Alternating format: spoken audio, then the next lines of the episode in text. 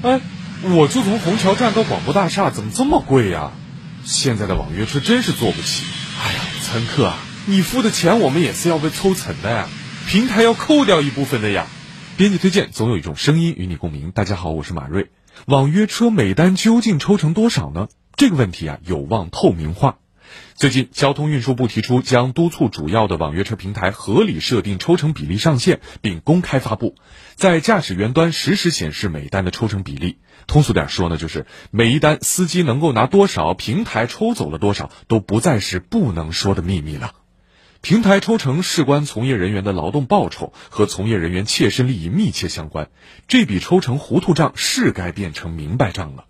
尤其是在节假日期间啊，有的平台自行调价，出现了提取过高抽成的问题。那么，在信息完全不透明的情况下，司机的劳动报酬、劳动和休息时间都可能受到影响，而且乘客的知情权也无法得到保障。也难怪一些司机吐槽，网约车平台正在逐渐变成收租平台，而乘客也反映网约车那是越来越贵了。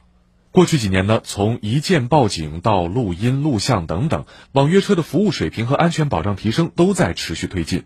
现在抽成比例的阳光化，意味着利益分配透明化这个关键问题的解决也将取得突破。那么这既有利于改善行业的社会公共形象，还能进一步推动行业竞争往更良性的方向发展。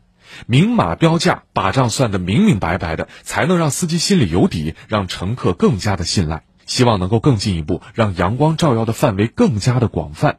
这样的抽成细则能否也对乘客透明化，让乘客知晓，哎，自己的钱究竟花在哪儿了？司机的服务态度是否对得起相应的抽成？网约车 APP 的使用体验又是否撑得起相应的成本？我们期待着这样的晒一晒，能深入更多行业，走入更多人的心里。